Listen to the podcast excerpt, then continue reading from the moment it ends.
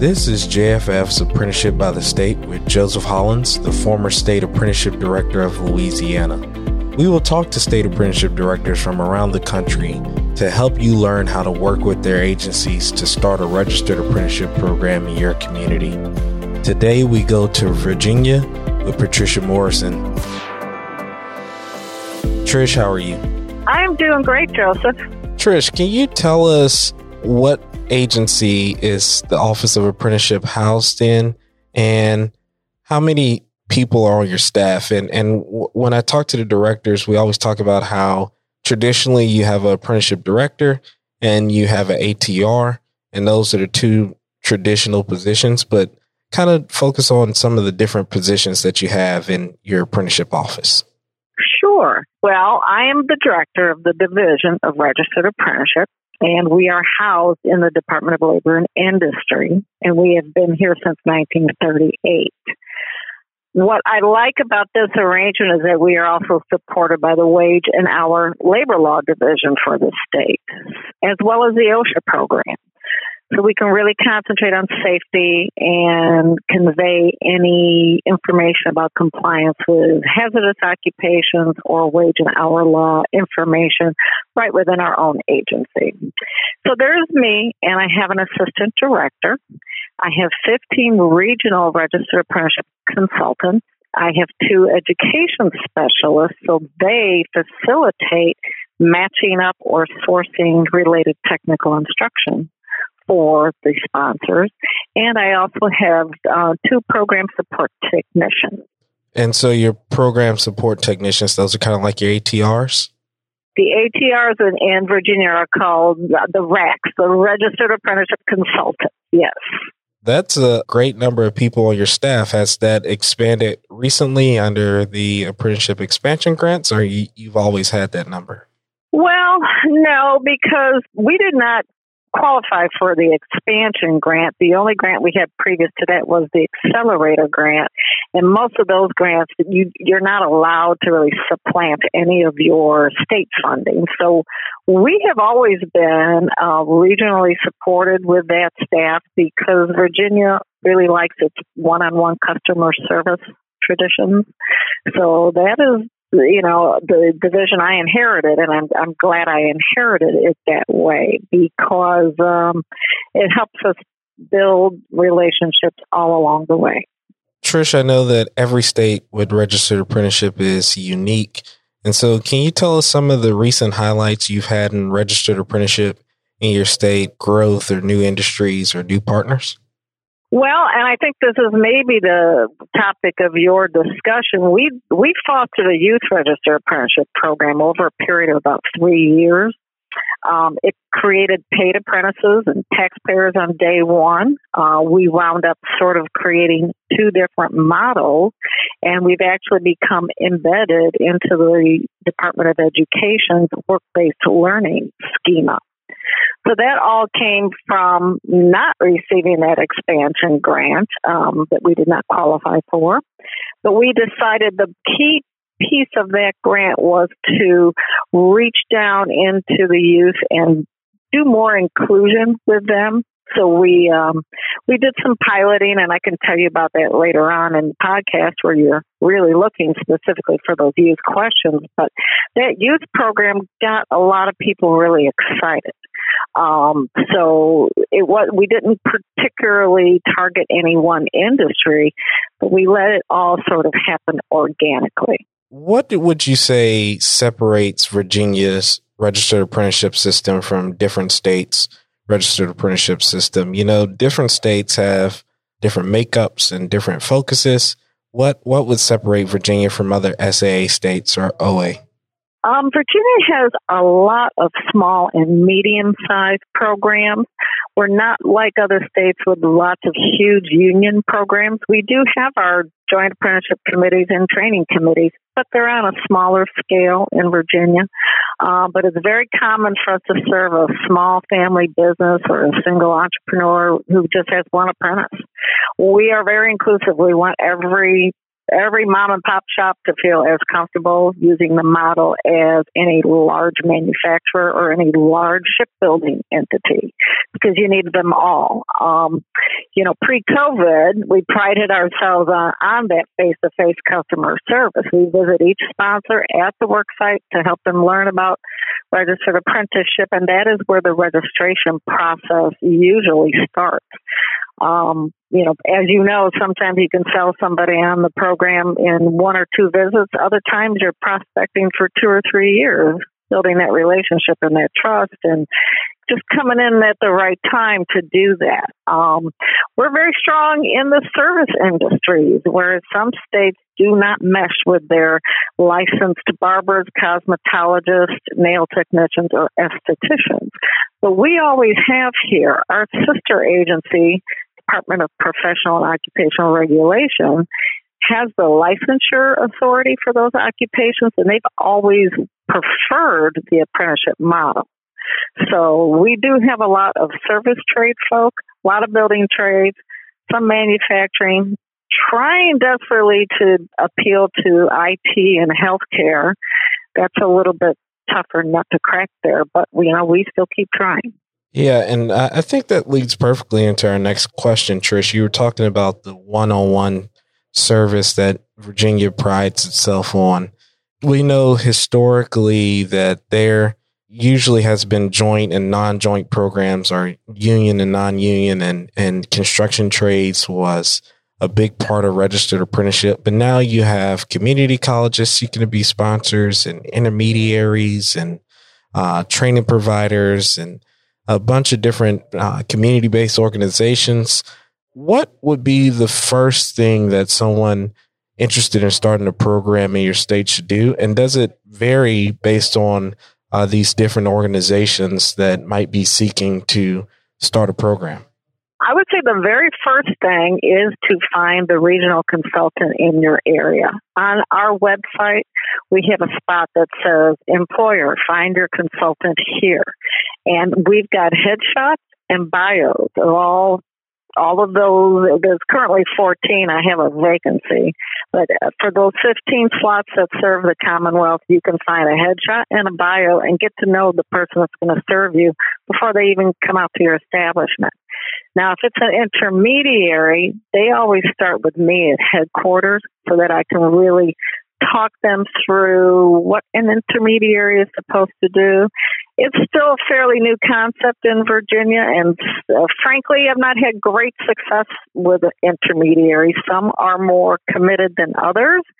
Others come to it with uh, kind of the wrong reasons. They think if they can sign up as an intermediary, they can capitalize on a lot of funding throughout the nation. And then they find out, no, they actually have to function sort of like an A T R and be that liaison between the state apprenticeship agency. So I have all the intermediaries start with me so I can make sure that they are really going to not disrupt that customer service, you know, flavor we have in Virginia. We know that the main part of a registered apprenticeship program is the standards document. And so you said that a potential program should reach out to those customer service representatives that you have in the different regions. Does the potential program sponsors start their standards before they reach out to uh, your regional representatives, or at what point in the design process should they contact your office? We we kind of like it if they con- contact us right off the bat when they're, they're thinking about it. And, and here's why. Um, our our paperwork's a little different in Virginia. Decades ago, the division went to what we call our default minimum standards.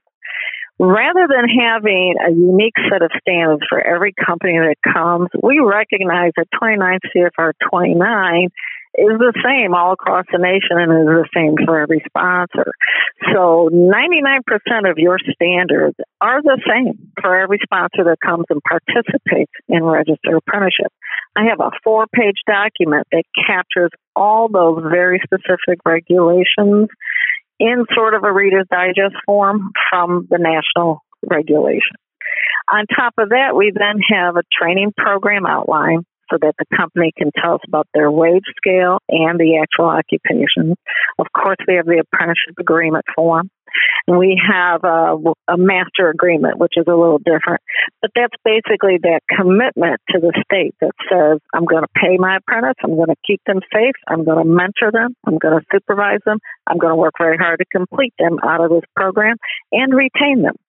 So Virginia's process is, is very um, streamlined, and our philosophy is that, you know, if I've got forty H V A C companies, thirty-two of them are going to be doing very similar things. So we share a lot of information unless it's very proprietary. A lot of this stuff does not need to be reinvented. If there is specific stuff, that's when the consultants get down in the weeds and help customize that work process so it's more unique to that particular sponsor. So the design process, sometimes we can make that a very easy, easy package for a new employer or a new sponsor. And so after they develop the standards, we know that that's the crucial part or the most integral part of the registration process. So could you summarize what that registration process looks like in your state and about how long it uh, takes? And have you done anything as director to streamline that process? And I know this is a long question, but also uh, your apprenticeship council, is it regulatory or advisory in this process? So we did um, move quickly when the regulations changed in oh eight. The previous director actually um, did move to inform the council that, you know, some changes were being required by the national office. Um, I don't know if it's the congeniality of everyone in Virginia, but the, our council is advisory, and they have always put full faith and trust in this agency and division to vet all programs that come. That is helpful because um, I am not a micromanager director, and uh, everyone that works for us needs to know exactly what kind of programs fly and what do not. And we do not have to consult with our commissioner. They do not have to consult with me. My program, Support Tech, who is also my Rapids Power user, is um, authorized to review every new program that comes in because, as you and I both know, there's a lot of similarity with programs. There's not a whole lot of novel, unique things that would make a program ineligible to be a sponsor. So we're able to sign that program up directly from the consultant to headquarters.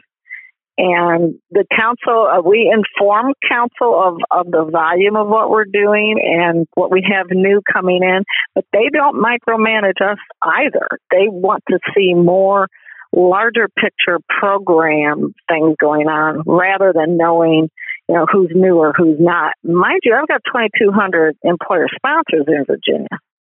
So we have so many small and medium-sized companies that that's a lot of churn, you know, that that's a lot going on. So we're really lucky that the council um, is advisory and supportive and um, does not have to micromanage the participation here because that's, you know, basically what I train my state consultants to do is to really demonstrate what makes a program. So they know right off the bat if somebody's trying to come in with a, a program that's too short and doesn't have enough related technical instruction, they're never even going to sign them up. So yeah. I've got really good people that, that know how to do their job. So if an employer comes with everything together and they're really hell-bent on having a program, what's the average time frame from start to registration for that employer? So I like to say if it's off the shelf, you know, something we've done a million times, like a barber program, you can be signed up in one day. Wow. That's, the work that's process, impressive. Again, we're we're in tune with the licensing arm. So there are standards for the barber program. It's the same for every barber program in the state. Nobody needs to even think about that creatively. It is the same. If you want to get licensed as a barber, you go through this apprenticeship program, you do this work process, you do this related technical instruction. Now, there are some choices of the vendors who provide that technical instruction, but it's all competitive and it's all it's all appropriate and eligible for the licensure. So those types of programs, they can be signed up in a day, no problem. What part of the registration process most frequently gives new programs problems, and how can potential programs plan for this? I don't know that it's necessarily part of the registration that sometimes is a barrier. What I have found, because Virginia does have several rural areas, we get hung up on a lack of related technical instruction, particularly in years three and four of some of our trade programs. Many of the community colleges have been our providers there, and if they don't meet their enrollment numbers, they frequently have to cancel a class. So you couple that with the fact that Virginia still is devoid of a lot of internet. And there are, there are ways where we're really not able to get that R T I to stay on track or on schedule. This covid nineteen issue has really made some of these providers pivot and say, well, yeah, I can figure out how to do that. That's still perhaps a problem for someone who is very rural and can't get on. I read a story about um, a college student down in Wise, Virginia, which is southwest corner, and he literally goes, he's put up a tent in his parents' cornfield because that's the only place he can catch his signal to finish up his wow. work at Virginia Tech. So, you know, there there's really challenges with with the um, internet signals out in a person's residence, or even as these colleges try to try to pivot and provide online training. So that's definitely a challenge there, even in pre-COVID times. Like I said, without enrollment numbers, technical centers and colleges, they have to make the equation work for them mathematically as well. So we really have this need for delivered related technical instruction that suits the employer needs. I want to pivot here a little bit, Trish. And, and okay. you know, once you have the registered program, uh, there is a tendency for programs to want to reach out and uh, get high school students and younger people involved. And so we know that there has been a lot of conversation nationally around Uh, youth apprenticeship or pre-apprenticeship or programs catered specifically to youth. And you actually mentioned one that you all created previously. And so in Virginia, do you all do youth apprenticeship, or do you all do pre-apprenticeship, or do you do a little bit of both? Our pre-apprenticeship programs are sponsored oriented and sponsored delivered. So some of our larger union programs, like an, an I B E W right close to town here, use um, national NECA contract money to stand up their own pre-apprenticeship program for their own pipeline. That seems to have worked really well when they take the responsibility for what it is they need, either as an sponsor or maybe as an industry, or some other organization might do that. What we found in Virginia, as I said, when we piloted this program, what my assistant director did is I sort of made her the lead on this, is she picked five different types of schools throughout the state, some suburban, some urban, some rural, and sort of experimented and tested how to get this model accepted and embraced and adopted all down into the high school level and with the other state agencies involved, like Department of Education. So that one year, that was sort of the twenty seventeen twenty eighteen school year. That pilot went on, and then we did an assessment and sort of rolled it out for real in twenty eighteen. Uh, and in that twenty eighteen twenty nineteen school year, we served sixty-three students in about nine or ten districts. And then in the following year that we just are wrapping up here, we've had ninety-one students and twenty-one cities and counties with programs. The key is to treat each of the ninety-five counties in Virginia as unique and let them tell us what they need. The one thing I train my consultants in very deeply is active listening skills. So we don't go into any school or any employer and say, we're with the government, we've got the solution for you, before we even know what it is their, their particular problem might be or what their goals might be. So your very rural counties, their goals are keeping those graduates at home. They don't want their high school students moving into Richmond or Fairfax, because that's where jobs are, those little towns are shrinking. So their goal is to keep people there. If you go into an impoverished urban area, their goal is the opposite.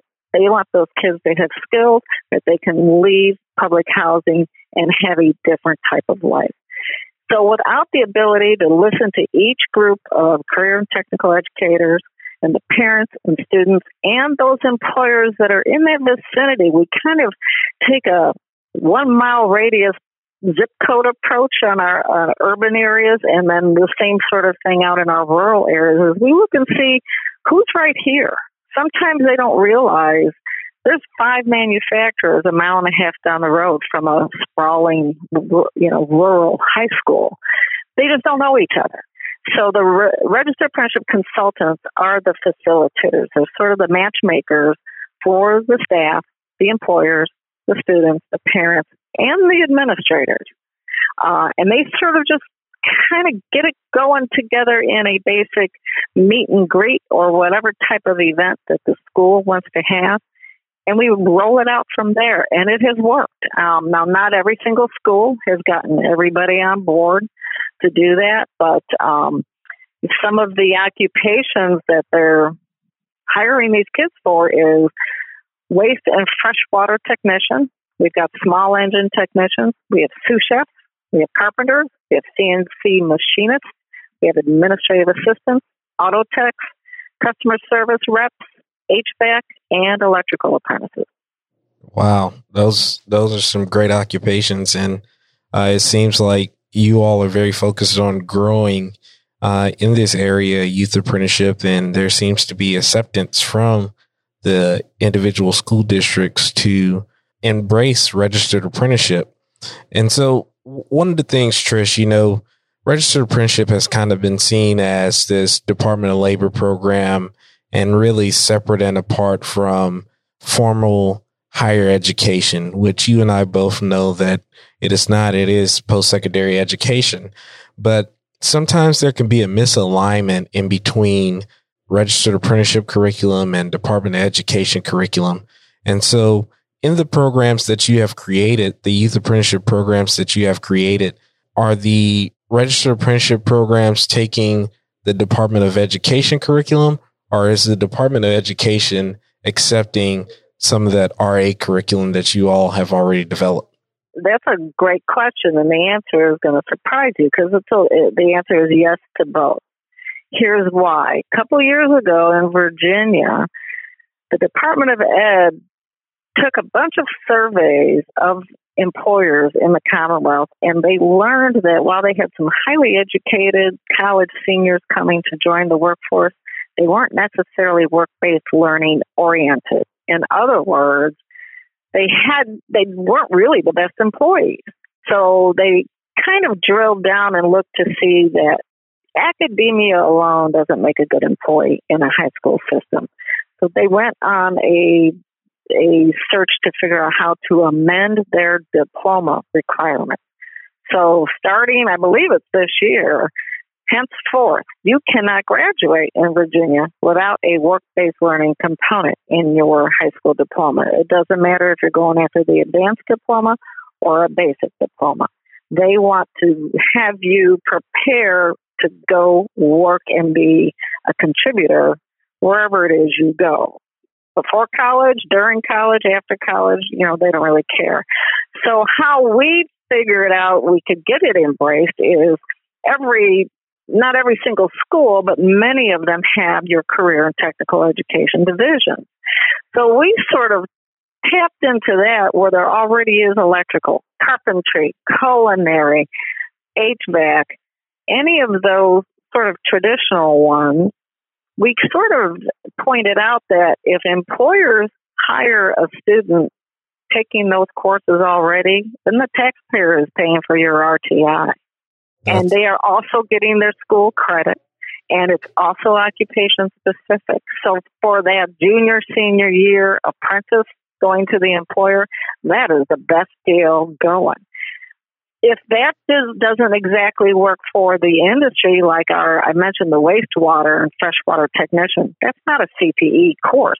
Those are industry-specific, We have several water authorities that have brought in these young people. They've put them in the specific computer program world that is specific to wastewater and freshwater.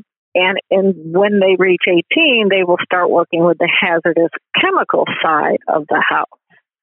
But that is, you're basically registered apprenticeship in a mini-me style, you know? So you're still having the employer inform you as to what that occupation needs. So Department of Ed said, you know what, both of those work. They're both work-based learning. So we are actually embedded in their work-based learning guide that says, students, parents, teachers, principals, your your kids got to do one of these things in yeah, order to get that's, out. That's, so, that's some really um, innovative stuff. We provide options. You know, we listened in those piloted um, early years, and the Water Authority was very eager to come on, but they said, well, there's no C T E that trains these kids in, but we can train them with online courses from an industry out here in San Diego, California. They train the entire industry nationwide.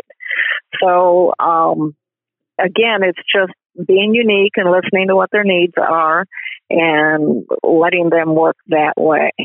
And what's important, I think what, um, you know, they, they, they get to recognize that it is an organic way to function. So the, the school isn't being dictated to. So they like that. The employers realize that once they get their legs with this and develop the relationships, they might have a good pipeline for the next decade or two or three. So you do a little bit of work up front to do that, and it kind of gets its own legs and, and works itself. When you talk about these youth registered apprenticeship programs, you named a number of occupations, and you, you also named strategies for rural versus strategies for urban. And so when you're creating these youth programs, do you have a different approach for creating youth programs than regular uh, registered apprenticeship programs? Not really.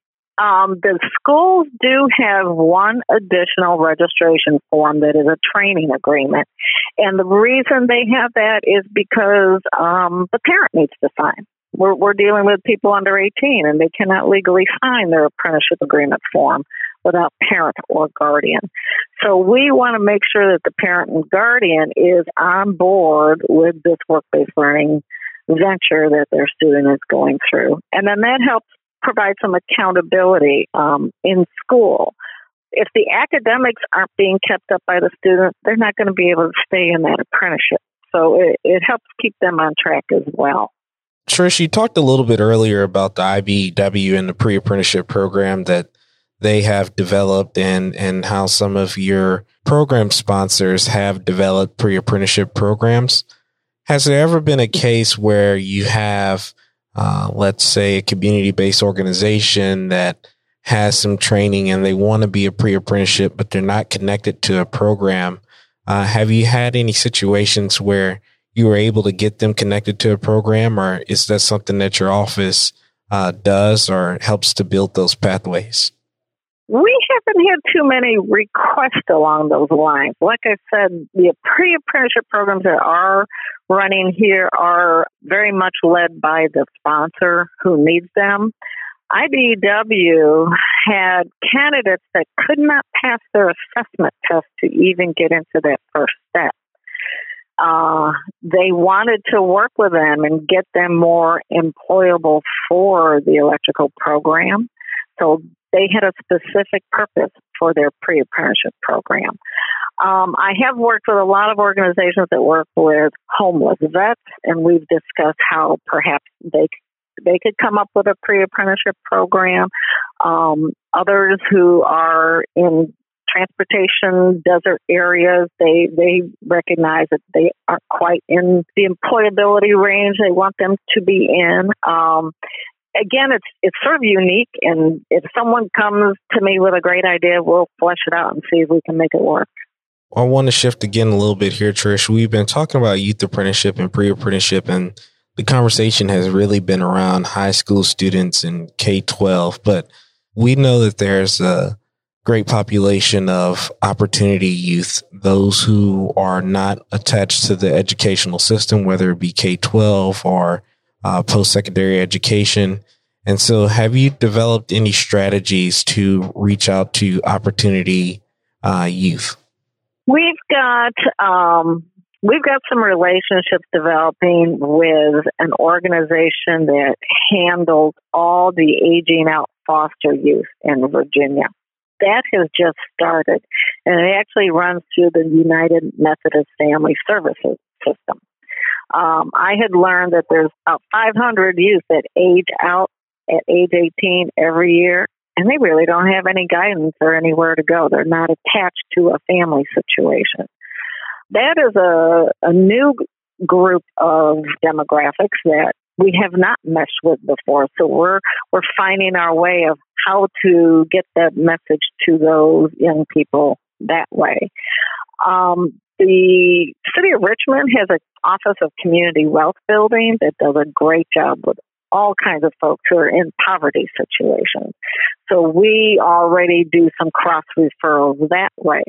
They too have to deal with folks that may not have the literacy they need to, to jump into an apprenticeship type program. So they may do some employability workforce training first and then make some references to programs that, that they know about um, through us. Um, so th- this is sort of how, when we're reaching out to, to youth that need us, we try to figure out where they are connected and work through that channel. So that way everyone's kind of in their lane, delivering the best of everything they can deliver. The key is making good referrals. And that's what we're, we're going to be focusing on a little bit more this year, particularly with our um, expansion grant, is having other people in workforce and other entities refer those people either to apprenticeship or um, to sponsors. And do you find that working with these partners uh, help expand diversity in, in your registered apprenticeship programs? Well, we're very inclusive here at this division. Um, anybody that is interested in apprenticeship can come and, and explore that with us. I have noticed in some of the workforce development areas, they each have their own strategic plan, and sometimes those are focused on high wage or, um, you know, high need areas. We have a lot of uh, vacancies for cybersecurity people right now, so there's some workforce areas that really want to focus on that.